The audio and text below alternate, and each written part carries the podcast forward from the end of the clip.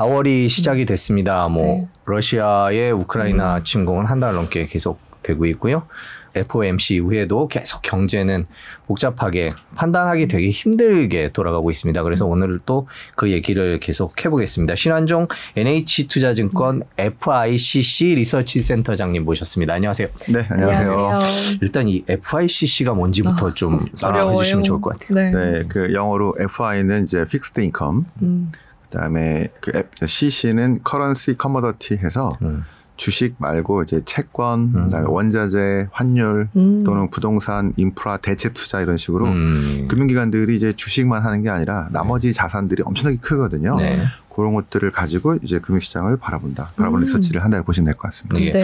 네. 저희가 마침 지금 요즘에 주식 때문에 많이 힘든데 대안투자나 대체 투자에 대해서 어렵잖아요. 잘 모르고 특히 채권만 해도 뭐 채권 가격이 오르면 금리가 떨어지고 반대로 움직이는 메커니즘도 어렵고 그래서 네. 다들 조금 망설이신데 오늘 자세히 한번 알아보도록 하겠습니다. 네. 일단 우크라이나 얘기에서 시작을 해봐야 될 것 같습니다. 이제. 네. 예상보다 길어졌어요. 처음 시작할 때보다. 그리고 네. 지금도 계속 뭐 협상 얘기는 나오지만 확실히 끝이 보이지는 않는 상황이고 어떻게 보세요? 일단 그 대부분의 전문가들이 이렇게 될지 예상을 못했죠. 전문가들도 예상을 못했으니까 뭐 일반 분들이야 뭐. 그런데 뭘 놓쳤나는 걸 보면요. 돈바스 지역이라는 요쪽에 집중할 걸로 봤는데 전면 침공을 했던 걸 놓쳤고 이게 이렇게 러시아가 별로 맥을 못 쓰면서 장기화될지도 몰랐었습니다. 네. 네. 그래서 많은 분들이 이제 평화회담에 따라서 주가가 급등락하는 상황들이죠. 네. 근데 이제 앞으로 여러분들은 전쟁이 언제 끝날 것인가에 초점을 너무 맞추지 마시고요. 아, 네. 제재에 맞출 필요가 있다고 생각합니다. 경제 제재 말씀하시는 거예요? 네. 네. 그 금융시장이 급등락을 했던 시점이 언제냐 보냐면 우크라이나에 전면 침공을 했던 시점이 아니고요. 네. 미국이 스위프트를 중심으로 그 먼저 중앙은행의 자산 동결을 중심으로 초강력 금융 제재를 했던 시점이었다고 보시면 됩니다. 그래서 네. 전쟁은 뭐 4월에 끝날지 또는 뭐 5월 9일 전승전 전에 끝날지 요거에 사람들이 이제 관심이 많긴 한데요. 거기에 관심을 갖기보다는 전쟁이 끝났는데 이 잔인한 전쟁에 대한 책임을 물어야 돼요. 네. 그러면 러시아에 대한 초강력 제재는 어떻게 철회될까요? 유지될까요? 더 심화될까요? 더 심화되지 않을까요? 네, 네. 이렇게 봐야 되겠죠. 네. 여기서 철회를 희망하는 분들이 있겠지만 그건 너무 경제 중심적인 생각이고요. 저희가 이게 지금 경제 때문에 생긴 문제는 아니잖아요. 네, 그렇죠. 그죠? 그렇기 때문에 이 문제가 지금 보통 심각한 문제가 아니고, 요런, 그래서 급등했던 이제 뭐 휘발유 가격 또는 농산물, 그 다음에 광물 가격 등등은 우리가 예상한 것보다 상당히 오래 간다. 그래서 연말에 이제 연간 전망하고 이럴 때 네. 이런 예측을 못 했는데 그때보다 성장은 더 떨어지고, 인플레이션은 더 오르고 해서 인플레이션이 성장보다 더 올라가는 스태그플레이션의 상황들을 지금 우려하는 이유들이 네. 이게 실은 금융시장에 발목을 잡고 있는 거죠. 주식시장은 특히나 더. 네. 그래서 지금 전쟁 언제 끝날까? 평화회담 일희일비하지 말고 제재가 언제 끝날 것인가? 근데 보니까 잘 끝날 것 같지가 않아요. 네. 그러면 계속 이거를 부담으로 느끼고 투자를 고려해야겠죠. 네. 고려해야겠죠. 그 전쟁이 우리나라에 뭐 어떤 영향을 미치겠어라고 생각했는데 생각보다 엄청나게 크게 피부로 와닿는 그런 경제적으로 영향을 미치고 있어요. 그렇죠. 지금 뭐 미국이나 유럽의 러시아에 대한 입장이 점점 강경해지고 있는 상황에서 제재를 바로 전쟁 끝났다고 철회할 수는 없겠죠. 네. 그러니까 더 강해지거나 최소한 이 수준에서 계속 갈 텐데 그렇게 되면 원자재나 이런 쪽은 계속 수급이 원활하지 않을 수 있다. 네. 그래서 투자하실 때도 네. 우크라이나한테는 조금 미안하긴 하지만 이 이슈로 인해서 이해득실을 좀 따져봐야 될 겁니다. 좀 득을 보거나 혜택을 보는 쪽이 어떤 나라들인가. 네. 그럼 그 나라 쪽에 좀 투자를 집중해도 되고요. 엄청나게 손실을 보는 쪽은 어느 쪽인가. 네. 그래서 그거 한번 따져보면요. 일단 제 생각에는 혜택을 보고 조금 그래도 나쁘지 않은 상황인 나라가 대표적인 나라가 미국입니다. 네. 실질로 뭐 도와주는 건 별로 없고 말로만 조금 무기 좀 도와주고 첫 번째로 트럼프 때 아주 나빠졌던 글로벌 리더십을 회복했는데요. 네. 초강력 제재하고 또 유럽연합이 조인하고 하면서 이제 미국의 말빨이 글로벌 리더십, 이거를 좀 다른 말로 국제정치 용어는 소프트 파워라 그래요. 네. 제도를 만들 수 있는 힘. 이제 물러봤는데 그래도 힘이 있네. 네. 이렇게 놀란 게 하나 있죠. 그래서 미국은 실질적으로 이제 이런 리더십을 회복하면서 무형의 자산을 회복한 게 하나 있고요. 네. 에너지 패권에서의 주도권도 확보했습니다. 왜냐하면 유럽이 러시아에 대한 에너지 의존도가 되게 높았잖아요. 네. 그걸 믿고 탈탄소화 정책, 신재생 에너지 이거를 막 했기 때문에 네. 우리나라나 다른 여러 나라들의 벤치마크, 앞으로 가야 될 지역이 실은 유럽이었었어요. 자, 석탄 뭐 이런 거 많이 안 쓰고 네. 그다음에 그 석유 이런 거 많이 안 쓰고 이제 갔는데 여기 에너지 의존도가 너무 높아서 지정학적 위기를 실은 불러온 것들이죠. 그래서 이번 이슈로 러시아에 대한 에너지 의존도를 줄이고 미국 LNG를 많이 받기로 했고 다른 지역으로 다변화, 카타르. 네. 그래서 실은 결국 미국 쪽의 에너지 기업들이 실은 승리한 거나 마찬가지겠죠.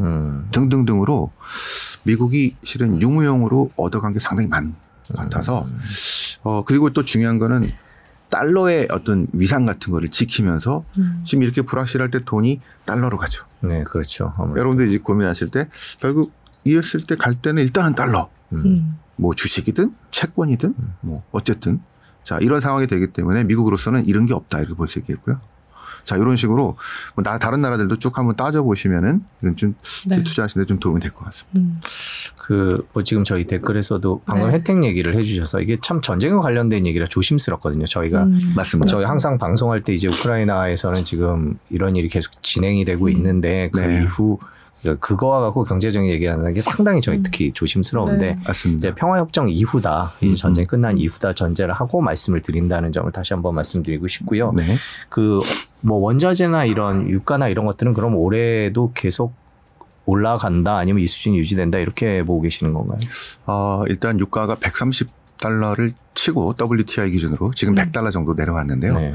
미국이 이제 비축유도 풀고 또 이제 이란 핵협상 등을 통해서 좀 이제 생산을 좀 늘리기도 하고 사이가 안 좋았던 베네수엘라한테 가가지고 이제 좀 그 석유 좀 수출 좀 하자 네, 이렇게 그렇죠. 얘기도 하고 네. 해서 100달러 안정을 찾았는데요.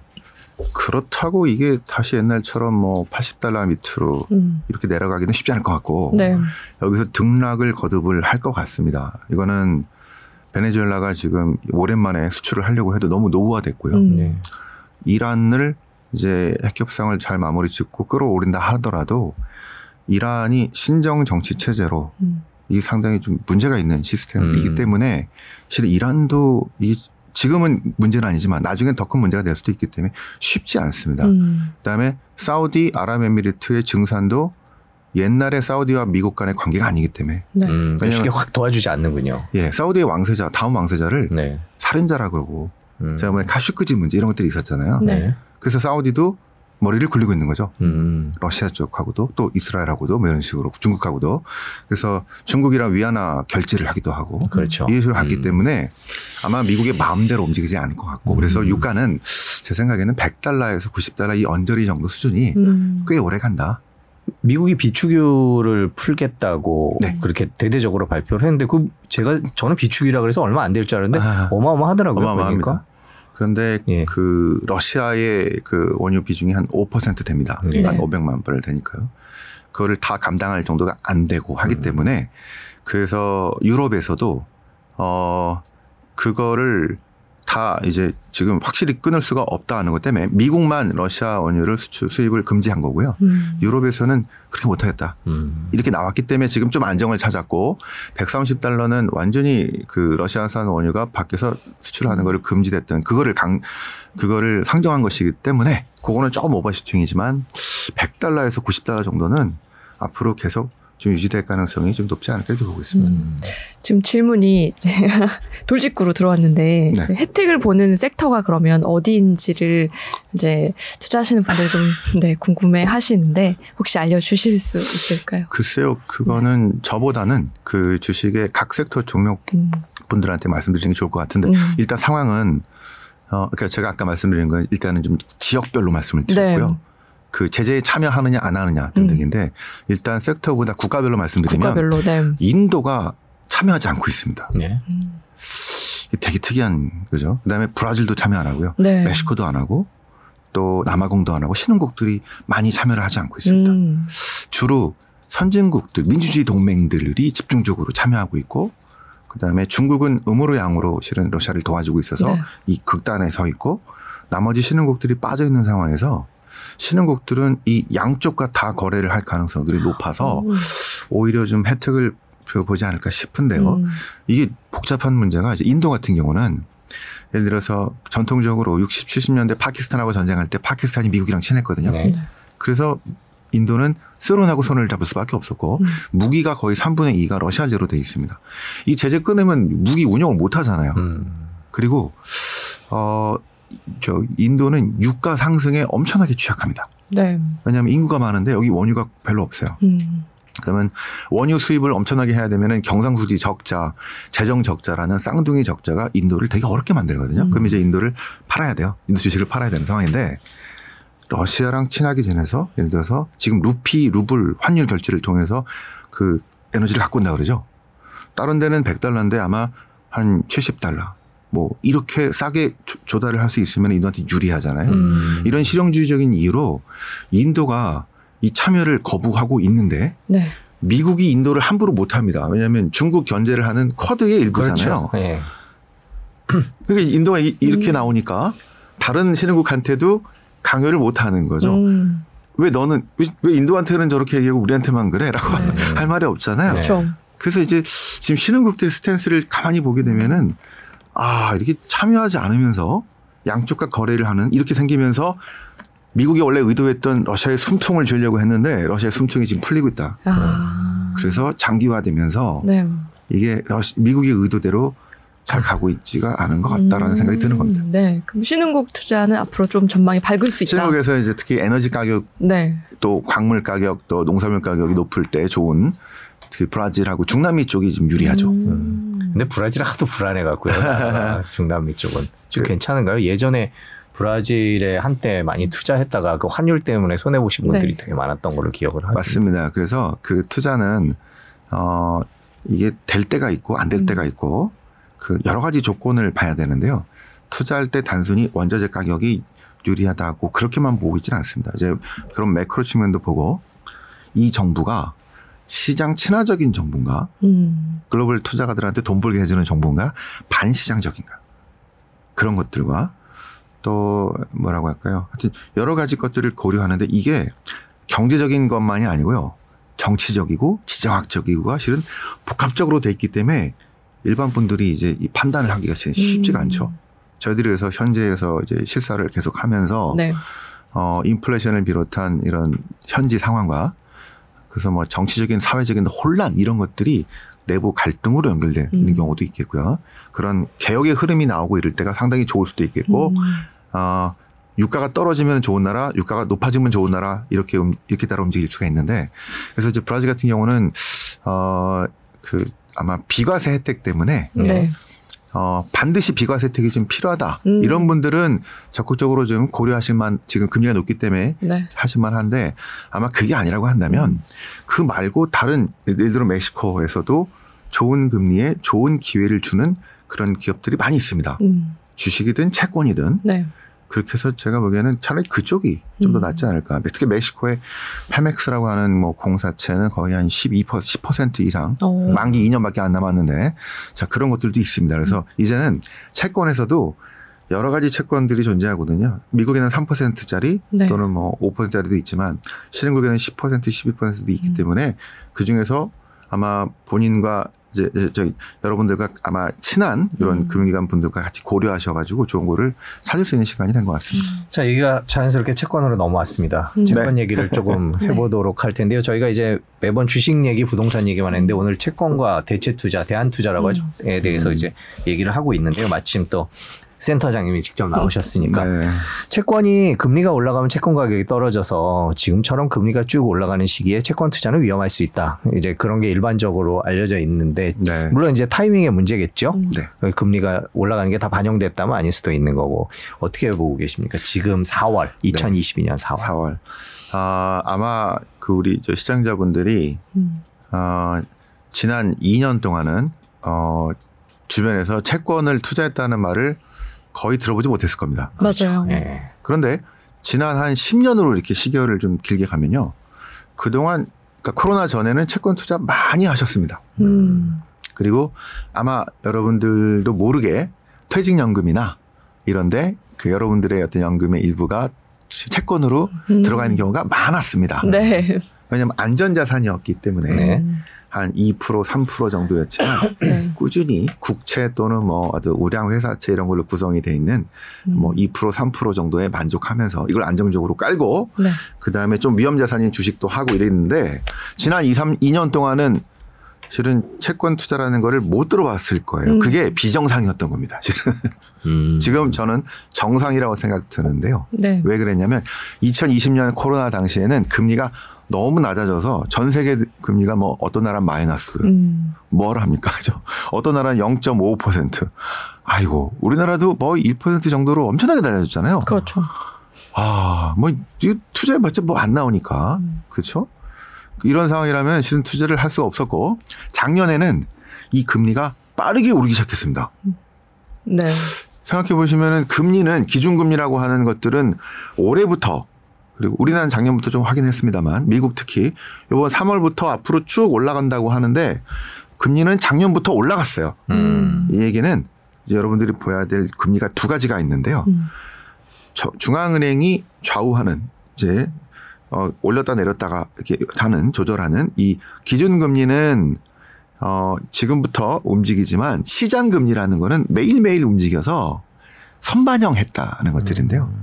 작년부터 선반영했던 금리는 지금 이 미국과 우리나라 기준금리가 올라가는 것 어느 정도 이상 또는 어느 그 정도 수준까지 이미 다 올라와 있다고 보는 겁니다. 네. 그래서 여기서 기준금리가 어디까지 올라갈지를 우리가 100% 확신할 수 없기 때문에 시장의 컨센서스 이런 거를 많이 활용하는데요. 그래서 1년, 2년 뒤에 어디까지 이번 사이클에 어디까지 네. 갈 거냐는 거를 예측을 하고 지금 미국채 10년물, 한국 국채 10년물은 실은 그 정도나 그 정도 이상으로 가 있다라고 판단을 하는 건데 일부 분들은 아이고 좀 더 올라갈 수도 있다. 옛날처럼 인플레이션이 좀 문제가 되어 심각해서 더 올라갈 수도 있지 않을까 이렇게 말씀하신 분도 있고요. 저희처럼 이제 그럼에도 불구하고 거의 다 왔다라고 생각한다면 지금부터 이제 채권 투자를 그동안 안 했던 채권 투자를 다시 정상으로 할 수 있다는 얘기입니다. 그래서 주식 자금을 다 팔아서 채권으로 가는 얘기가 아니고요. 네. 그동안의 정상은 예를 들어서 채권 한 50% 네. 주식 뭐 한 40, 50% 또는 나머지 원유 뭐 이런 거 이게 보통이고요. 네. 자산 배분이라고 하죠. 네. 근데 지금은 이 2년 동안은 거의 주식으로만 뭐 무슨 주, 청장주, 가치주 뭐 이렇게 했는데 이거 비정상이라는 얘기입니다. 네. 보통은 주식 채권을 섞는데 너무 금리가 낮았기 때문에 못했다가 지금부터는 정상으로 와서 다시 좀 안정적인 걸 선호하시는 분들은 뭐 50% 이상의 우리 저 퇴직하시고 은퇴자금 이런 자금들은 아마 한 60% 정도로 하셔도 좋고요. 좀 젊으신 분들은 그래도 30%, 40% 이 정도로 채워 넣는다면 네. 시장 상황이 급변할 때요. 예를 들어서 갑자기 예기치 못한 뭐 또 다른 전염병, 또 다른 위기가 찾아오면은 또 경기 침체가 되면서 금리가 또 쫙 빠지면서 네. 내려가잖아요. 그때 주식도 같이 떨어지겠죠. 이럴 때 채권은 금리가 떨어지니까 돈을 벌겠죠. 이게 코로나 상황과 마찬가지입니다. 코로나 때 채권 그동안 투자하셨던 분들은 돈을 많이 버셨어요. 요거 정리하고 주식으로 가는 겁니다. 이렇게 자산 배분을 하는 거죠. 네. 근데 지금은 너무 주식이 많아서 네. 자산 배분을 하지를 못한다는 거기 때문에 정상적인 상황으로 가자라는 게 제 얘기입니다. 그럼 지금은 주식을 좀 정리하고 채권으로 일부 넘어가야 할 때라는 말씀이시죠? 비중을 주식 100%, 주식 90%가 아니고요. 이제는 금리가 많이 올라왔기 때문에 3%, 4%, 5%, 6% 뭐 본인들의 여러분들의 그 어떤 그 원하는 수준에 따라서 네. 채권들이 꽤 있습니다. 이 정도로 비중을 30%, 40%씩 이렇게 좀 늘려가야 될 때 이렇게 보는 겁니다. 네. 그 아까 퇴직연금 얘기 잠시 해주셨는데요. 저도 퇴직연금 갖고는 있는데 이게 얼마가 들어가 있고 배분을 어떻게 하는지 시작한 게 얼마 안 됐거든요. 네. 그동안은 그냥 알아서 은행이 알아서 굴려줬습니다. 네. 그랬더니 수익률이 굉장히 안 좋더라고요. 안 좋습니다. 네. 그리고 저는 지금 뭐 채권 한 30% 정도로 1, 2년 전부터 이제 분류를 해놨는데 네. 나머지 주식 70%가 상황이 더 안 좋아요. 그러니까. 네. 그래서 이걸 어떻게 해야 되나 많은 분들이 제일 안 좋은 케이스입니다. 네. 왜냐하면 개인 상담 들어갔다가 갑자기. 예, 맞습니다. 대부분이 그러세요. 네. 자, 그러니까 코로나가 딱 닥쳤습니다. 2020년 1월, 2월쯤이죠. 네. 주식이 급락했죠. 사람들이 네. 으악 하고 지금 아 마음이 안 좋은데요. 네. 채권 그동안 하신 거 보면은 올랐어요. 네.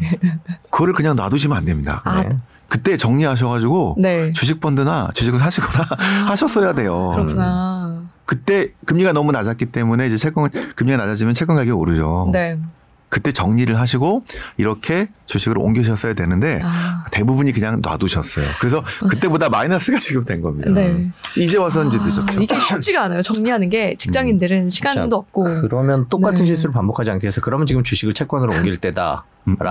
옮기기 시작해야 할 때다. 정상으로 갈 때다. 정상으로 갈 때다. 이렇게 말씀을 해주셨는데 네. 저희가 그 미국 20년 만기 채권 TLT라고 하죠. ETF 네. 화면을 잠깐 보고 말씀을 드릴게요. 저희가 이제 구글에서 급하게 지금 말씀하셔서 저희 작가분이 찾아주셨는데 지난 1년 동안에 비하면 계속 내려가고 있는 거 아니냐라는 느낌도 좀 맞습니다. 들긴 엄청나게 해요. 떨어져가지고 예. 지금 아주 소위 작살이 났죠. 예. 저 약간 살짝 올라가긴 했는데 지금 올라가기 끝부분은 보면 올라가긴 했는데 네. 저런 상황에서 채권으로 들어간다는 건 이렇게 약간 뭐라 그럴까 쉽지 않은 것 같아요. 더 떨어지지 않을까? 금리가 계속 올라간다. 아, 그 주식, 이게 ETF는 거의 주식형이기 때문에 네, 그렇죠. 주식하고 똑같습니다. 아, 그러니까 예를 들어서 우리가 네. 코로나 때 2,000을 돌파해서 1,600, 1,500 가면은 무서워서 못 사잖아요. 네. 마찬가지입니다. 네, 그래서 실은 뭐 이런 ETF를 하셔도 좋고요. 이럴 때 그때도 이제 우리가 주식 분할 매수하라고 얘기하죠. 아, 그렇죠. 주식도 그렇죠. 네. 근데 지금 저희가 이제 10년물, 20년물 그래서 그러니까 여러분들이 앞으로 제가 말씀드린 저는 미국채 10년 정도가 거의 이제 앞으로 올라갈 기준금리 상단 기준금리가 올라갈 정도로 거의 다 왔다. 여기서 올라가더라도 많지 않을 것 같다라는 판단을 하는 사람이고요. 그 어떤 사람들은 좀 더 나쁘게 보는 사람들은 1970년대에 아주 높은 인플레이션이 있었잖아요. 아, 네, 그랬죠. 그때처럼 지금 상황이 심각해서 더 올라간다고 보는 사람들도 있습니다. 그렇게 되면 주식이 채권도 다 깨지는 상황이 되겠죠. 그때는 뭐 자, 제가 말씀이 맞는지 아니면 그분 말씀이 맞는지를 결국 판단하시기 위해서 이게 1970년대와 지금이 얼마나 다르고 자 이거를 여러분들이 확신을 가지셔야 되기 때문에 일정 부분 공부를 조금 하실 필요가 있습니다. 네. 그래서 그거를 네 가지 측면에서 제가 한번 말씀드리면요. 네. 저는 지금 어느 정도 미국채 2.5% 10년물이 2.5% 정도라면 거의 다 왔다고 생각하는 근거. 그래서 1970년대에 그레이트 인플레이션이라고 합니다. 스태그플레이션 막 이렇게 나왔던 거죠. 그때랑 다른 첫 번째는요. 일단은 비슷한 게 첫 번째는 그때의 그런 인플레이션 엄청난 인플레이션이 미국이 10%가 넘어가는 이제 이런 높은 인플레이션인데요. 그 첫 번째 원인은 실은 케인지안주의 국가 중심의 경제 정책이 갖고 온 정책 실패라고 볼 수 있습니다. 예, 그러니까 정부 실패라는 케이스를 얘기를 하죠. 예. 대공황 이후에 30년대부터 70년 후반까지가 케인지주의 시대고 국가와 정부가 정말 만능일 거로 생각해서 완전 고용에 자 실업자는 뭐 많지 않고 그다음에 성장도 이끌고 자 이런 시대였기 때문에. 인플레이션 별로 안 중요했고요. 고용과 성장이 중요했기 때문에 인플레이션을 무시하고 계속 이걸 밀어붙이다가 아주 높은 인플레이션을 우리가 경험을 했던 게 있는데 네. 그 뒤로 80년대부터 지금 2020년대까지는 낮은 인플레이션과 낮은 금리였죠. 네. 실은 경제 철학이 경제 정책이 케인즈주의에서 신자유주의로 바뀌면서 성장 고용은 좀 나중 일단 인플레부터 잡자. 네. 효용이 더 중요하다. 시장이 더 중요해. 이렇게 생각이 바뀌었기 때문이었습니다. 자, 이게 실은 컸습니다. 그런데 지금 코로나 사태로 인해서 다시 국가 중심으로 바뀌어버리죠. 네. 요게 실은 사람들이 아, 지금이 이제 지난 10년 이게 아니고 앞으로 확 더 오를 것 같아. 70년 같은 게 다시 나올 거라고 얘기하는 제일 중요한 근거 중에 하나. 이거는 인정. 그래서 선거를 전후해서 많은 국가들이 돈 좀 더 쓰자. 네. 이 약간 좀 파퓰리즘으로 가는 것도 있지만요. 자, 이런 것들에 대한 우려가 있는 게 하나 있고요. 또 두 번째로 비슷한 면도 있습니다. 또 하나는 지정학적인 위기인데요. 70년대 베트남 전쟁에서의 실패, 강력한 미국이, 그죠? 그다음에 중동 전쟁에서 실패, 네. 그 강력한 미국이 미국에 대한 패권에 대한 도전 지정학적인 도전이 계속되면서 에너지 가격이 급등했잖아요. 네. 요번도 실은 비슷하죠. 미국의 어떤 패권 질서에 이 러시아가 도전하는 거죠. 특히 지역에 대해서. 그래서 제재하면서 이게 급등해버렸지 않습니까? 이것도 실은 비슷하긴 합니다. 그런데 제 생각에 중요하게 틀린 측면이 두 가지가 있습니다. 첫 번째는 연준의 스탠스가 틀려요. 중앙은행이 그때 70년대는 닉슨 대통령의 아바타라고 아서번지라는 연준 의장이 거의 대통령이 시킨 대로 했어요. 대통령은 금리 올리는 걸 별로 안 좋아하겠죠. 경기 나빠지니까. 그래서 오히려 나중에 닉슨의 도청을 나중에 보니까 공개된 걸 보니까 연준 의장이 연준 위원들이 금리 올리려고 그러면 페널티 주고 못 살게 굴고 막 이랬어요. 웃기죠. 그래서 70년대는 연준이 아무것도 못했다는 겁니다. 지금 어떻습니까? 금리 올리려고 하고 소통도 강화하면서 유동성 축소한다 그러고 완전히 틀리죠. 자, 물론 나중에 더 심각했으면 모르겠습니다만 지금의 스탠스는 그래서 금리를 올리겠다, 유동성 줄이겠다 이렇게 나왔기 때문에 70년대랑 상당히 틀린 점이 있겠고요. 또 중요한 점은 70년대는 브레튼 우즈 체제가 붕괴했습니다. 그게 중요한 이유는 달러하고 금을 연결시켜 놨기 때문에 안정을 유지할 수 있었는데 이게 깨지면서 금값이 오르고 달러 가치가 폭락하는 우리가 이제 시체 말로 달러의 몰락 뭐 이런 얘기들이 그 뒤로 많이 나오죠. 달러가 그때 엄청나게 충격을 받아가지고 이 미국 사람들이 수입 물가가 엄청나게 올라갔던 겁니다. 자, 그래서 지금도 달러의 위상, 달러 가치가 되게 중요한데요. 이게 실은 전 세계의 지금 금융 질서를 딱 잡고 있는 거죠. 그런데 지금 달러가 위기에 봉착했나요? 아니요. 그렇죠. 70년대랑 다릅니다. 70년대는 그거를 유지시키기 위해서 금리를 엄청나게 올렸고요. 미국이 20%. 또 페트로 달러라고 석유 결제를 달러로만 한다. 그 두 가지로 미국 달러의 위상을 지켜내서 그 위기를 돌파할 수 있었거든요. 그리고 80년대는 이제 소련이 붕괴되고 하면서 혼자만의 패권을 갖게 되면서 달러의 위상이 좋아지면서 아까 낮은 인플레와 금리가 유지될 수 있었는데 지금은 달러밖에 별로 갈 데가 별로 없잖아요. 엔화도 아니고 뭐 그죠. 맞아. 그래서 지금은 그 두 가지 측면이 다르기 때문에 70년대 같은 상황은 그래서 많은 분들이 지금 인플레에서 옛날에 그 뭐 엄청나게 바이마르 공화국의 하이퍼 뭐 베네수엘라 이런 거 공부하는데 그런 거 공부하면 안 돼요. 그러면 얘기가 틀립니다.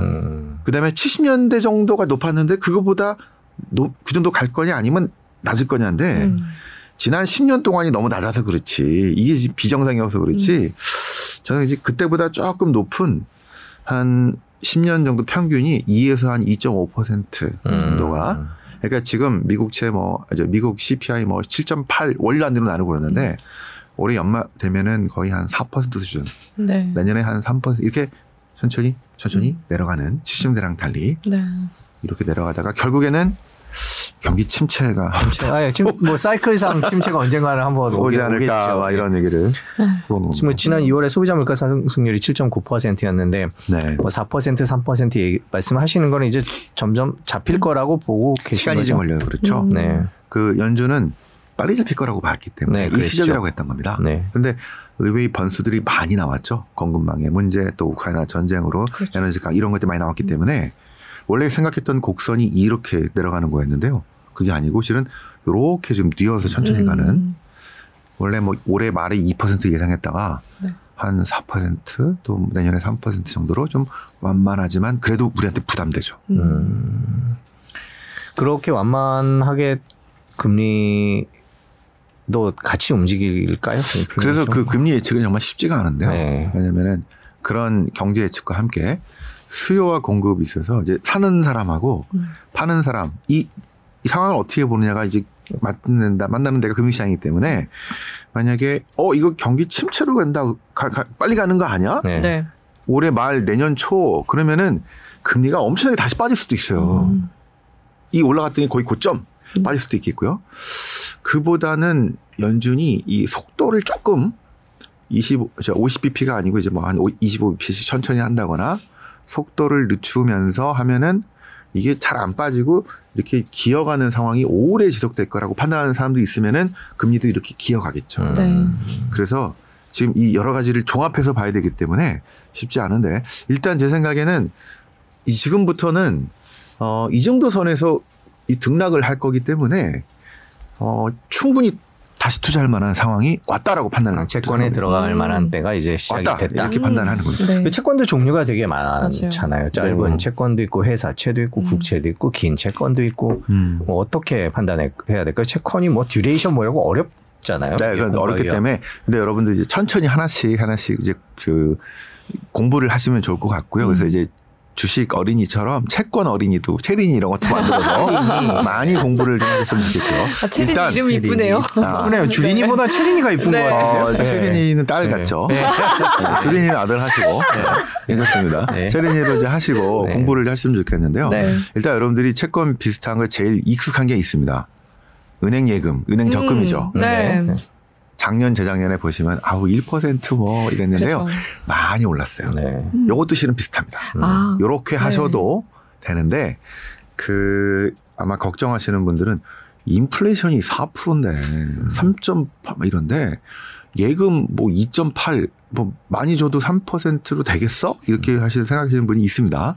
그런데 제가 작년에 인플레이션 이야기라는 책을 쓰면서 말씀을 드리고 싶었던 게 뭐냐면, 결국 3% 수익이 나면은 인플레이션이 3%면 요보다 조금 높으면은 그래도 가치가 더 늘어나는 거고요.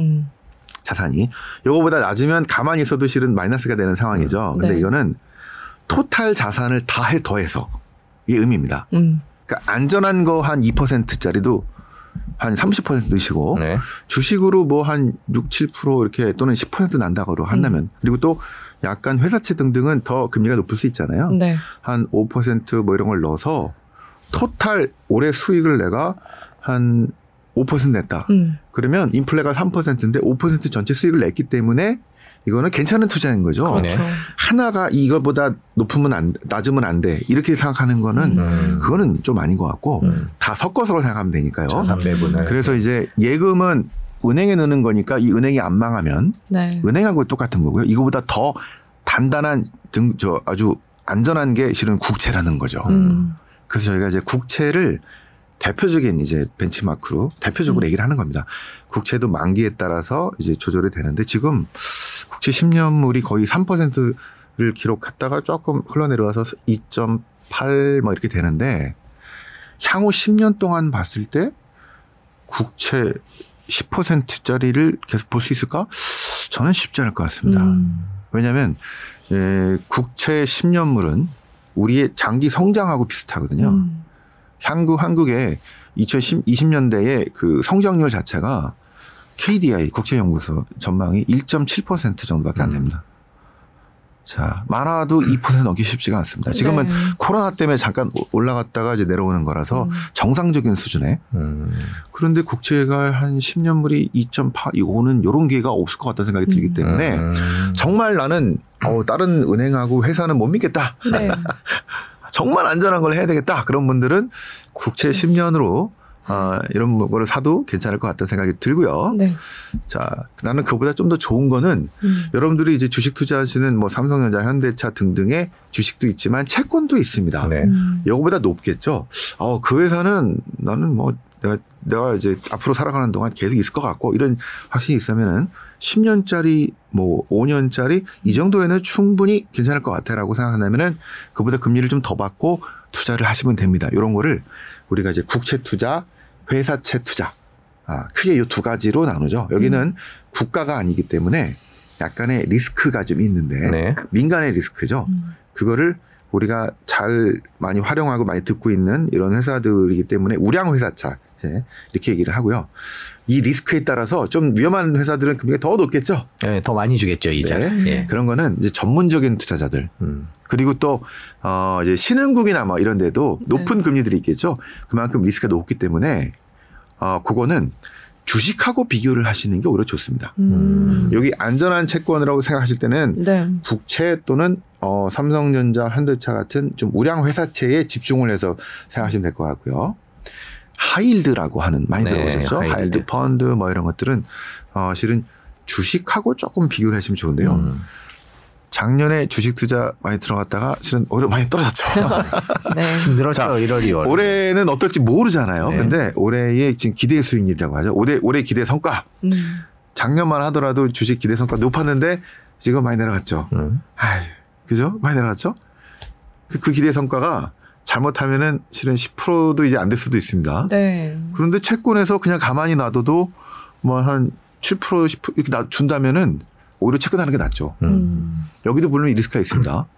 회사에 대한 리스크도 있을 수 있고요.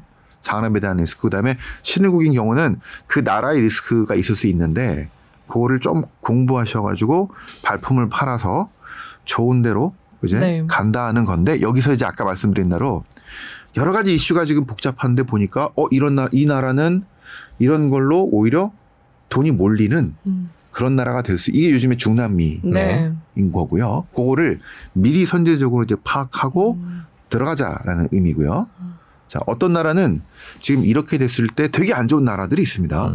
이런 나라들은 일단 좀 빠지고 네. 자, 별로 지금은 밋밋한데 앞으로의 상황에 따라서 되게 좋아 볼 만한 나라들을 우리가 연구해서 네. 가는 그게 실은 이제 그 위험을 공부하면서 들어가서 좋은 수익을 얻게 되는 이거를 그동안은 이제 저기 2020년은 아주 예외적으로 주식이 급등해서 되게 좋았는데 지금부터는 그거를 확실하게 얘기할 수 있는 게 없잖아요. 그쵸. 그래서 이제부터는 공부를 하시되 주식만 공부할 게 아니라 채권과 다른 여러 가지 자산을 가지고 아까 어떤 국가가 유리한가 네. 그리고 어떤 섹터가 유리한가 이런 식으로 일단은 섹터보다는 국가가 먼저일 것 같아요. 네. 왜냐하면 미국이라는 국가가 차지하는 이 너무 크죠. 네. 그다음에 신흥국별로 섹터보다는 일단은 국가. 네. 그 국가에 가서 그 나라가 좋은데 주식이 좋은지 채권이 좋은지 부동산이 좋은지 뭐 다른 뭐 FX가 좋은지 이렇게 보는 거거든요. 네. 그래서 일단 국가별로 네. 정리를 하고 이렇게 다음에 섹터로 들어가시면 좋을 것 같다고 생각됩니다. 그러면 센터장님 말씀을 종합해서 보면 우선은 지금 채권이 훨씬 상황이 좋으니까 채권 투자를 하되 그중에서도 그 국가별로 따져봐서 신흥국에 투자하는 게 중남미나 이쪽에 투자하는 게 조금 더 유리할 것 같다라고 정리하면 될까요? 아 조금 무리한 네. 정리이신 것 같고요. 아, 그래요? 그러니까 신흥국이 네. 이게 좋을 때가 있고 나쁠 때가 있는데요. 네. 제가 그걸 다시 한번 말씀드리면 일단 이렇습니다. 미국이나 일본과 다른 선진국이 금리가 1%, 2%, 3%인데 물론 이걸로 만족하는 사람도 있는데 저쪽 나라는 10%, 11%예요. 네. 요거를 이렇게 선진국의 자금이 엔화에서 일본 달러로 이런 신흥국의 고금리를 보고 투자하는 거를 엔 캐리, 네. 달러 캐리라고 들어보셨죠? 네. 아니 저기 금리 높으니까 당연히 돈이 글로 흘러가는 겁니다. 이렇게 볼 경우도 보는 것도 있고요. 네. 그러면은 금리가 높으니까 절로 가야지 했는데 이것뿐만 아니라 이제 환율과 여러 가지 문제가 있는데 이게 이거를 결정하는 것이 이제 아까 지금 원자재 가격의 상황이 수입국보다 수출국이 유리하겠죠. 네. 그 중남미에서 그런 네. 겁니다. 자, 그와 함께 또 하나가 이 정부가 시장 친화적이냐. 자, 글로벌 투자가들한테 돈이 벌 수 있는 환경이냐 아니면 반시장적이냐. 자, 자원민족주의로 기존에 공장 몰수하고 자, 그렇게 되면은 돈이 들어가다가 다시 나오죠. 요것들 세 가지를 다 고려해야 되기 때문에 각 국가별로 어떤 것들이 좋은지는 실은 좀 더 면밀한 이런 것들이 필요하기 때문에 네. 그 공부가 지금부터 공부해서 네. 올해 내년에 기회가 있을 겁니다. 이제부터 기회가 있을 겁니다. 그래서 네. 너무 서둘지 마시고요. 일단은 그 국가들에 대한 공부를 하시되 저희들이 이제 그걸 한 15년 동안 각 나라를 돌아다니면서 해보니까 이게 경제만 가지고 아까 금리 차라든가 원자재 그 가격의 향방이라든가 이것만 갖고 투자했을 때 실패한 경우가 많았고요. 세 번째 말씀드렸던 친시장적이냐, 이 정부 정책, 네. 그다음에 개혁적인 마인드를 갖고 있는 정부냐, 이게 잘 되냐 안 되냐, 그다음에 잘 그 리드해서 정치 사회적인 안정성을 갖고 있는 나라냐, 혼란한 나라냐, 그리고 지금은 이제 하나 더 나와서 러시아처럼 권위주의 국가냐 네. 아니냐, 특히 그렇군요. 터키도 네. 갑자기 자기 맘대로 하는 나라냐 아니냐 이런 것들도 네, 되게 중요해요. 얘기하시니까 네. 또 확 와닿네요. 제가 정리를 해보겠습니다. 네. 신흥국 채권에 투자를 하려면 위험 부담이 이자를 많이 주는 대신에 위험 부담이 크기 때문에 여러 네. 가지를 살펴봐야 되는데 뭐 그 나라 정부도 살펴봐야 되고 환율도 살펴봐야 되고 뭐 여러 가지 전국 상황도 살펴봐야 되니까 쉽게 말하면 그 나라 전문가가 거의 돼야 되겠네요. 국제 정세 그렇죠. 속에서의 네. 뭐 위상도 있을 거고요. 저희가 아까 뭐 브라질 얘기도 하고 인도 얘기도 하고 그랬으니까 채권 투자하려면 그 정도 해야 공부하고 들어가야 된다라는 네, 말씀이시네요. 그 뭐 전문가 정도의 공부는 아니겠지만 네. 그런 상황들을 이제 이해하고 들어가야지 무턱대고 들어가면 안 된다는 얘기고요. 근데 이제 그걸 이제 많은 전문가들이 이제 얘기를 할 겁니다. 그래서 지금은 할 만할 때다. 그리고 아닐 때다. 이런 것들을 우리나라는 그런 글로벌 전문가들이 실은 거의 2015, 16년 이후에 그러니까 저희들이 2008, 9년부터 실은 이제 처음으로 돌아다니면서 해왔기 때문에 네. 되게 어려운데 글로벌 투자가들은 그런 걸 많이 해서 그 노하우를 가져서 저희가 그걸 한 15년 정도 해오긴 했는데 아직도 실은 갈 길이 좀 멀죠. 그래서 말씀드리는 게 이제 경제 분석은 좀 쉬웠는데 이 정치 경제 분석과 지정학적인 게 가미된 분석은 진짜 어렵더라. 그렇죠. 근데 지금이 특히 러시아가 이렇게 될 줄을 누가 알았겠습니까? 그렇죠. 우크라이나가 이것 때문에 반사이익 보고 막 이런 나라들이 생길 줄을. 네. 그래서 지금은 이제 그 시야를 넓혀서 너무 주식만 공부하지 마시고 이런까지 공부하셔가지고 투자의 기회를 삼으셔라. 얘기 드렸습니다. 네, 댓글 잠깐 말씀을 드릴게요. 네. 네기의 캔디님께서 체린이 입문 하겠다고 말씀을 해주셨는데 채권이 너무 어려울 것 같다 그러시면서 채권 투자를 어떻게 할 수 있는지 모르겠어요. 그런데 이제 채권 투자 어떻게 하는지 조금 있다 네. 예, 다시 알아보기로 하고요. 네. 그다음에 쿠우님께서 해민 기자님 결혼하고 나니까 더 이뻐지셨다고 말씀을 해주셨어요. 감사합니다. 이건 꼭 소개해야 된다고 소개 안 하면 네. 네, 안 되고요. 예, 채권도 ETF로 투자가 가능합니다. 이렇게 말씀을 해주셨 아마 해보셨던 것 네네. 같아요. 쿠우님은 이제 그 얘기를 해볼 텐데 일단 저희가 그 채권 투자 법에 대해서 얘기하기 전에 지금 신흥국 채권 얘기를 했으니까 저희 미국 채권 얘기를 잠깐 하고 넘어갈게요. 미국 채권은 어떻게 보세요? 미국 채권은 아까 제가 그 70년대랑 다른 측면이 실은 미국 채권인데요. 그래서 지난 한 2010년부터 2019년, 20년 초반까지 국내에서 미국 채권 투자를 엄청나게 많이 하셨고요. 돈을 네. 많이 버셨어요. 네. 실제로 그 지금 서학개미들의 이제 뭐 애플, 테슬라 뭐 이런 투자들이 그 전에 많은 국내 투자가들이 채권으로 이미 애플 또 등등의 아마 등등의 채권 투자를 엄청나게 많이 하셨어요. 그 노하우들은 아주 오래됐습니다. 네. 그러니까 저희가 2012년에 메릴 린치의 서울 그 지점 그 고객들 그걸 인수하다 보니까 한 4종과 5종과 전부 다 해외 채권이었고 그래서 지금 그거를 서비스하면서 저희가 FICC 서비스가 된 건데 그래서 이제 근데 연기금들과 보험사들은 투자 등급 상단만 투자하셨기 때문에 아주 좋은 채권들만 하셨기 때문에 이 좋은 회사들만 하셨고요. 그 개인분들은 실은 안 좋은 채권 뭐 여러 가지 별 희한한 채권들을 다 하셔가지고 하이힐드라고 불리는 고금리 채권 미국에서도 네. 신흥국에 있는 것처럼 고금리 채권들이 있습니다. 위험한 회사들. 예. 자 그런데 그 위험한 회사 중에 뭐가 있냐면 바로 그 투기 등급이고 하이힐드라고 부르는 대표적인 종목이 테슬라, 넷플릭스 네. 등등의 종목이 하이힐드인 경우가 많았습니다. 네. 그러니까 저희가 다 분석을 하면서 아니 이게 이렇게 괜찮은 것 같은데 왜 우리가 6%, 7%, 8%에 만족하고 있지? 그래서 주식으로 하자고 많이 움직임이 이제 2010년대, 2015, 16년에 많은 자금들이 그렇게 움직이는 거고 분석이 똑같거든요. 회사채 분석과 이 주가 분석이 기업의 분석은 똑같은데 안정성을 보느냐 아니면 성장성을 보느냐에 따라 다른데 그래서 이런 기업의 노하우들은 실은 아주 오래 전부터 그런 그 이제 개인 투자가들이 먼저 있었고요. 기관 투자가 실은 되게 늦었고요. 네. 자 그래서 그 저희들 이제 미국 달러 채권은 지금 너무 금리가 낮아졌다가 미국 국채 금리 10년물이 이제 한 2.5%에서 왔다 갔다 하는 정도니까 이게 여기서 멈춰준다면은 미국채 그 달러 채권으로 한 3% 중반부터 한 6% 정도까지 쫙 펼쳐져 있습니다. 네, 거기에 괜찮은 것들이 많이 있거든요. 이것들을 결국 그 증권은 주식과 채권은 증권사를 통해서 거래를 해야 됩니다. ETF는 그냥 저기 HTS에서 거래하시면 되고 채권 펀드는 은행에서도 할 수 있는데 직접 이 채권을 거래하는 거는 증권사를 통해서 해야 됩니다. 그래서 여러분들이 거래하는 증권사에 가서, 이제 달러 채권 중에 내가 원하는 뭐 한 5%짜리 있을까요? 또는 뭐 6%짜리 리스크가 높아지겠죠. 안전한 거는 뭐 3.5%짜리 이런 것들을 말씀을 주시면 그 비슷한 그 원하는 그 정도의 거를 골라 주실 수 있습니다. 그럼 이제 그 기업 분석이 거의 똑같거든요. 네. 아, 그렇게 해서 그런 쪽으로도 지금은 해볼 만한 상황이 왔다. 아, 그리고 또 만기를 막 20년, 30년, 40년, 어떤 건 100년도 있습니다. 너무 그럼 무리고요. 네.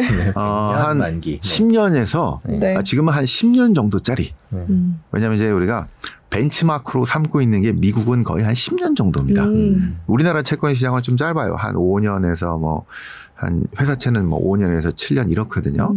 뭐 삼성이든 현대차든 간에. 근데 미국은 10년 정도를 기준으로 하기 때문에 네. 그 정도를 보고 채권을 사셔도 좋고 아니면 아까 ETF로 네. 미국 회사채 투자 등급에 투자하는 그런 ETF 펀드 이런 것들이 많이 가격이 떨어졌을 테니까 네, 그런 것들을 좀 이렇게 사보면 그쪽에 대한 저 이제 보유가 익스포저가 생기면서 네. 채권을 갖고 있는 거에 역할을 받을 수 있겠죠. 네, 그렇게 해서 하시면 해보시면 괜찮을 것 같고 직접 채권을 사보실 때는 또 이제 이자가 1년에 한 2번씩 나옵니다. 네. 받을 때도 기분이 좋죠. 그렇죠. 아, 그렇죠. 배당금 나오듯이. 배당금 나오듯이. 예. 자, 그런 것들도 해보시면, 이제 여러분들의 이제 영역을, 투자 영역을 확실히 넓혀가면서, 그 채권 시장이 주식 시장보다 좀 더 크거든요. 네. 그 다음에. 전 세계적으로 주식 시장보다 네. 채권 시장이 훨씬 크죠. 그 다음에 요 베이스로, 요거를 이제 일드 베이스라고 하는데, 투자에서 몇 퍼센트를 얻을 거냐. 5%, 3%. 이게 대체 시장. 네. 무슨 부동산 펀드, 또 무슨 인프라 펀드, 지금 이제 국내 금융기관들이 전부 다 지금 대체로 가고 있는데, 요것도 이런 채권 금리 같이 수익률처럼 5%를 목표로 하는, 이렇게 돼 있거든요. 5%의 금리를 받도록 하는 그런 식이 돼 있기 때문에 요 공부를 하시면은 나머지 대체 시장으로의 어떤 진출도 확산하는 것도 상당히 도움이 될 수 있을 거라고 보고 있습니다.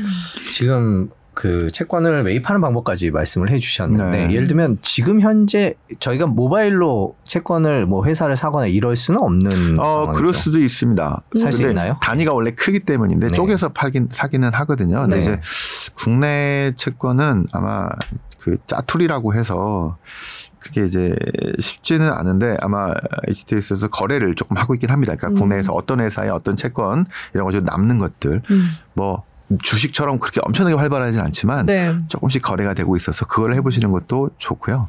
그러니까 예를 들면서 방금 말씀해 주신 뭐 애플이나 뭐 테슬라 채권 뭐 그거는 이제 주식을 사겠지만 뭐 이제 그거는 우리나라 게 아니기 때문에 네. 그거는 미국에서 거래를 해야 되고 사와야 되는 문제들이 있기 때문에 네.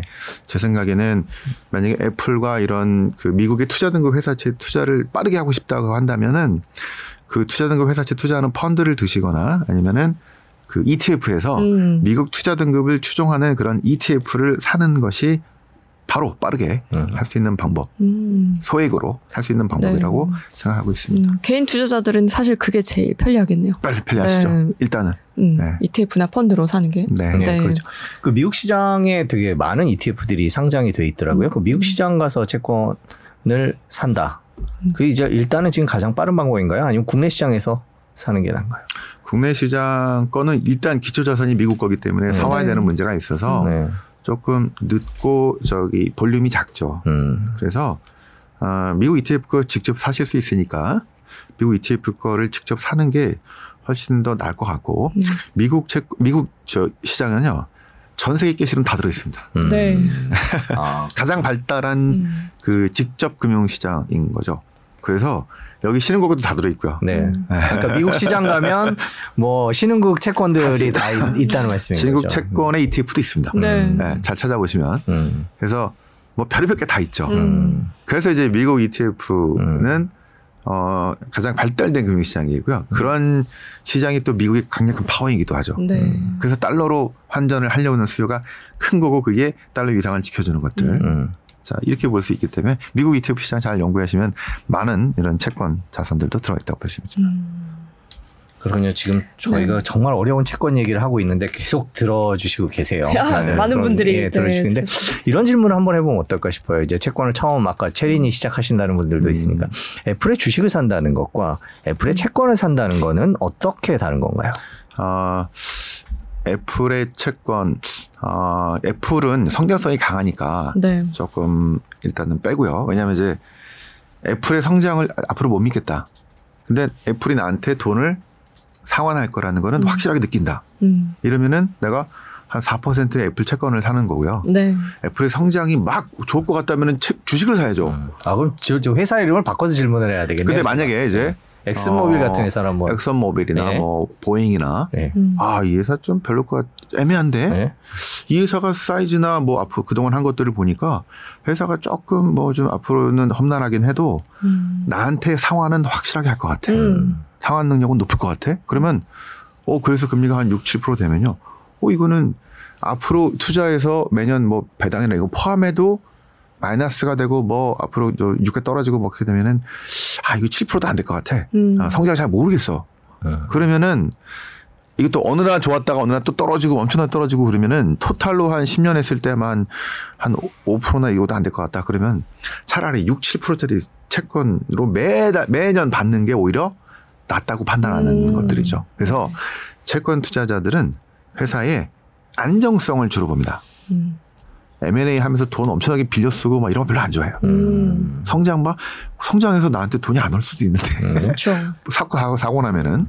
그런데 이제 쭉 안정적으로 가다가 이 회사가 진짜 앞으로 쭉쭉 좋아지는 넷플릭스나 뭐 아까 테슬라나 이런 데들은 뭐하러 채권합니까? 그렇죠. 바꿔야죠.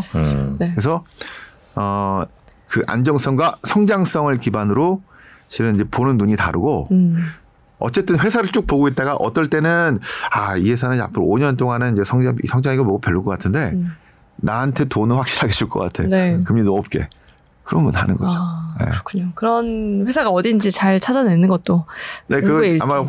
아마 직접 찾기 어려우니까 저희들처럼 이제 그쪽을 연구하고 많은 도움을 많이 받으시는 게 좋겠습니다. 그래서 기업을 보는 거랑 거의 똑같다. 이렇게 보시면 될 것 같습니다. 지금 저희가 나라 받고 기업 받고 자 몇 년, 뭐 20년 만기, 10년 만기, 5년 만기, 2년 만기 이런 채권들이 종류별로 있더라고요. ETF를 보면요. 보면은 섞여 있는 것도 있고.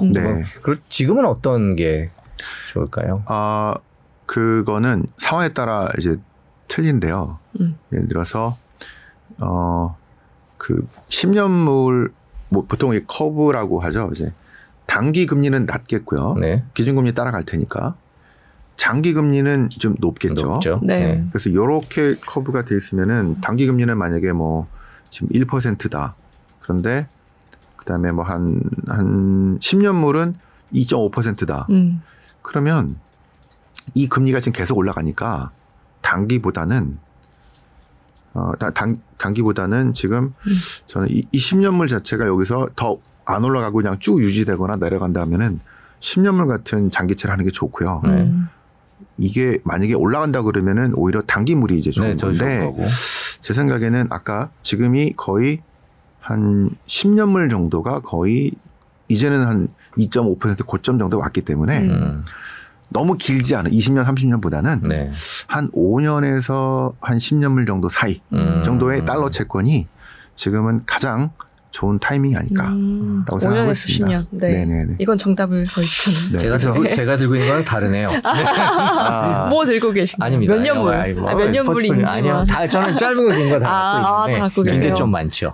그래서 예를 들어서 이제 그런 채권 펀드를 드시면 여러분들이 그 신경 안 써도 그 펀드들을 이제 교체를 해주니까 그렇죠, 어떨 때 알아서. 뭐가 좋은지를 저희들이 그래서 매일매일 그걸 연구하고 이제 그런 것들을 변화하는 걸 하고 있기 때문에 펀드로 드시거나 아까 ETF로 하시는 것도 굳이 신경 안 쓰고 하는 것도 괜찮을 것 같습니다. 네.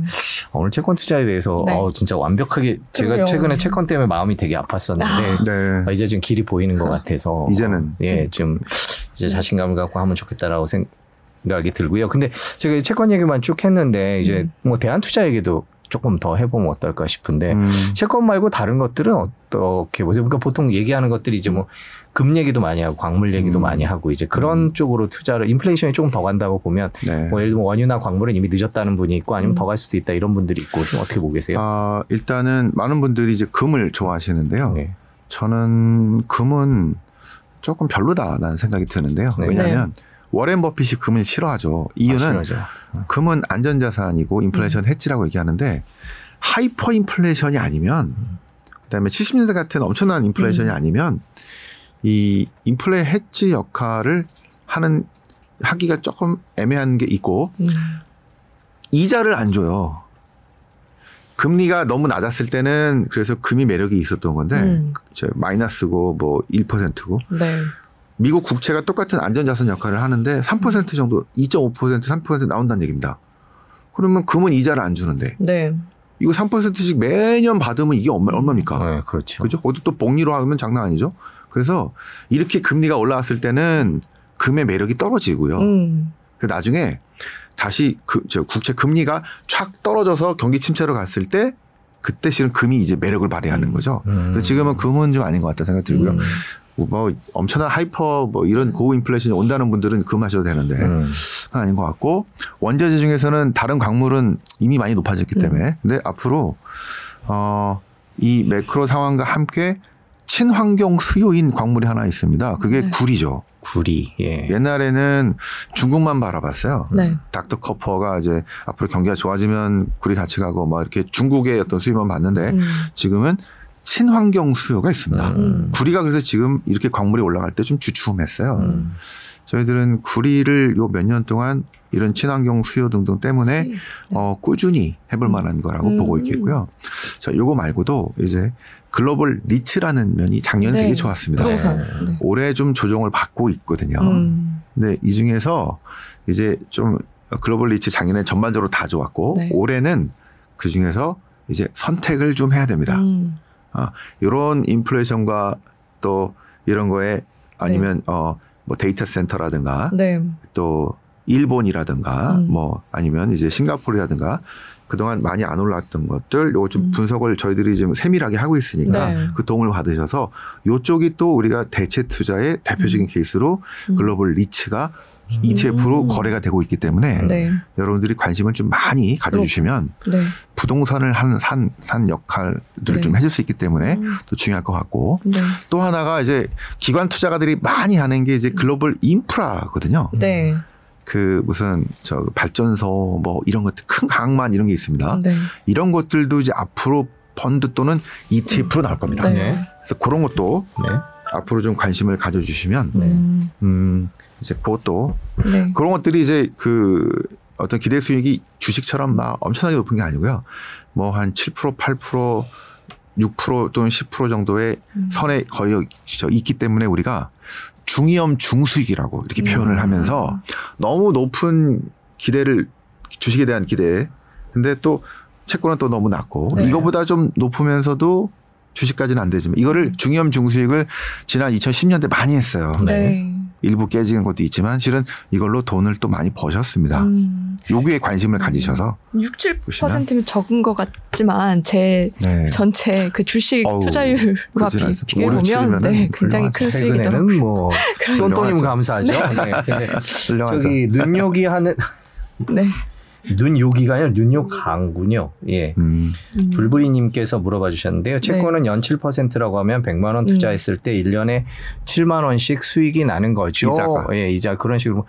물론 맞네. 이제 뭐 약간 네. 채권 종류에 따라서 그렇죠. 다르긴 하겠지만 예, 먼저 뛰는 것도 있고 네. 주는 그렇죠. 것도 있고. 그럼 이제 7만 원. 을 이제 아마 1년에 한 2번 정도 이자를 나눠 상반기니까 뭐 한 3만 5천 원씩 두 번인데 거기에 세금을 좀 감안하셔야 되는 네. 한 만 원 정도 뛰나 그쯤 되겠죠. 총 토틀. 그래서 그런 정도를 감안하셔서 순수익을 생각하셔야 네. 되겠고요. 그리고 아까 그 구리 말씀해 주셨잖아요. 그래서 그 다 이분은 닉네임 읽기가 좀 그런데 우라늄도 괜찮지 않나요? 라고 물어보셨어요. 우라늄 네. 그러니까 이런 것들이 우라늄 같은 그 광물들이 급등락이 있기 때문에 네. 실은 주식보다 더 광물이 되게 위험하더라고요. 그게 보니까. 특히 지금 어마어마하더라고요. 지금 특히 예를 들어서 우라늄은 지난번에 카자흐스탄 소요 사태 때 네. 엄청나게 급등락을 했는데요. 카자흐스탄이 2위였나 아마 그랬을 네. 겁니다. 그 CIS 국가이기도 하고요. 앞으로 카자흐스탄이 어떻게 될까요? 러시아 바로 옆에 있고. 그래서 이제 우리가 분석을 이제 러시아와 우크라이나뿐만 아니라 같은 유라시아 연합으로 지금 같은 경제 연합으로 가고 있는 카자흐스탄, 러시아 영향이 힘이 강하고 한데 네. 그리고 지난번에 러시아가 도와줬죠. 그 앞으로 어떻게 갈까요? 이런 걸 분석을 해야 되는데 네. 어렵죠. 그래서 그동안 저희 애널리스트들이 맨날 숫자로 경제 분석을 하다가 이게 너무 어려워서 이제는 정치적이고 지정적인 분석까지도 같이 합니다. 네. 할 수밖에 없고요. 네, 그걸 감안해서 이런 투자들을 해야 되기 때문에 여러분들도 같이 그 이제 그 카자흐스탄의 상황들을 보면서 네. 판단을 해야 되는 상황이라서 그래서 원자재는 실은 급등락 이게 90보다 더 큽니다. 아. 그래서 지금 네. 더 위험하죠. 리스크가 있습니다. 네. 광물 자체가 위험하죠. 다 전반적으로. 그렇죠. 네. 아까 구리 얘기해 주셨는데 예를 들면 네. 뭐 경제가 더 안 좋아진다. 그럼 또 구리는 또 떨어질 수 있는 거잖아요. 네네. 친환경이 아무리 받쳐준다고 해도 그렇죠. 맞습니까? 이 원자재 투자는 진짜 ETF나 펀드로 해야지 아니면은 또. 그런데 그런 게 있습니다. 이제 뭐냐면 네. 이게 다 연결돼 있기 때문에 네. 실은 이슈들이 아까 채권과 원자재와 이쪽에서 지금 많이 나오잖아요. 네. 그러니까 투자를 직접 하지 않더라도 이게 바로 주식시장이나 다른데 영향을 미치는 먼저 문제가 나올 수 있기 때문에 이렇게 공부를 같이 하셔야 됩니다. 그러니까 용어 공부하시면 안 되고요. 네. 자 무슨 기업 이게 아니고 이런 시장에서 움직이는 거를 종합해서 우리가 아 지금은 요게 움직이니까 요게 좋을 것이다 이렇게 나온 거니까 아까 우라늄의 광물 같은 네. 것도 관심을 계속 가지시면서 그럼 이제 카자흐에도 관심을 가지시면서 CIS가 어떻게 될 것인가 그래서 저희는 지금 카자흐스탄의 여기도 나라가 만들어진 지 91년이거든요. 네. CIS 나라도 대부분 그렇습니다. 나라를 만들 적도 별로 없고 원래 카자흐가 우즈베키스탄을 좀 이렇게 줄이기 위해서 카자흐 쪽의 영토를 좀 많이 만들어 놓은 스탈린의 작품이기도 하거든요. 30년 동안 국가의 정체성이라는 게 얼마나 만들어졌을까. 네, 지금 러시아에서는 막 그런 얘기들을 가지고 하고 있는 것들인데 거기까지도 공부를 실은 하게 될 수도 있는 네. 이렇게 보면 인문, 지리, 정치, 정제력이 확대되겠죠. 거시적으로 봐야 되겠네요. 네. 자, 앞으로는 아마 그런 것도 같이 공부하시면 되게 재미있게 투자를 할 수 있고 좋은 기회를 많이 찾으실 수 있을 겁니다. 네. 그러니까 정리를 해보자면 경제 뉴스만 보지 말고 이제는 국제 뉴스도 봐야 되고요. 어우 그럼요. 네, 뭐 역사 공부돼야 되겠네요. 그럼요. 차이나는 클래스 그 우리 게 아니구나. 차이나는 클래스도 봐야 되겠고, 네. 하여튼 깊이 있는 공부들을 그렇게 네. 계속 해야지 더 효율적인 투자가 가능하겠군요. 자 마지막으로 4월 전망만 한번 해주시고 저희가 지금 벌써 1시간이 넘었는데요. 네.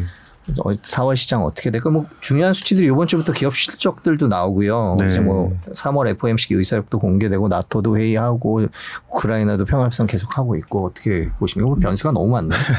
제가 말씀드리다 보니까. 네, 많았는데 새로 나오는 변수들은 별로 없고요. 네. 이미 나온 변수들이 이제 움직여지고 있으니까 아마도 한쪽에서는 지정학적 리스크가 한쪽에서는 연준의 움직임과 인플레이션 문제와 이게 지금 거의 중요한 변수로 딱 잡을 것 같고요. 그래서 일단은 금리 인플레와 금리가 중요한데 저희들은 이 정도 선에서 여기가 더 급등하기는 쉽지 않다고 보고 있겠고요. 아마 4월에는 초반에는 금리 상승의 압력을 받을 것 같습니다. 네. 다시 한번 2.5%에서 넘어갈 수도 있겠고요. 후반으로 가면 갈수록. 조금 안정을 찾는, 횡보하는 이런 모습이 될 거라고 한다면 금리가 해서 이 정도에 움직여준다면 기업 실적은 자금 조달 비용의 문제가 여기 있기 때문에 네. 좀 안정을 찾을 거라고 보는데 문제는 기업 실적의 경우는 지금은 뭐 일단 작년 거니까 3월에 나오는 거는 이번에 나오는 거는 작년 거니까 그런데요.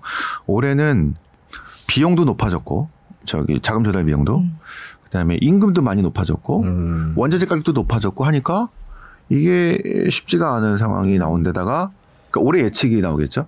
올해 그리고 매출은 지금 각국의 지금 뭐 삐걱삐걱대는 움직임들 뭐 제재가 나오고 원자재 조달이 쉽지가 않고 이렇게 되면 매출이 원활하게 나오기도 쉽지 않기 때문에 네. 실적은 후반에 가면 갈수록 부담되는 상황이 나올 것 같아요. 그래서 주식의 기대 수익률을 이렇게 너무 높게 보시면 안 될 것 같다는 생각들이 전 세계에 지금 퍼져 있다는 것 같습니다. 그냥. 자, 오늘 지금 네. 1시간 동안 저희가 채권부터 대한투자 그리고 현재 경제 상황까지 두루두루 짚어봤습니다. 이 경제 상황이 흔들릴 때마다 모셔야 될 것 같아요. 바쁘시겠지만 자주 나와주셔서 네. 저희한테 이렇게 많이 가르쳐 주셨으면 좋겠습니다. 오늘 네. 긴 시간 고맙습니다. 네, 감사합니다. 감사합니다. 네.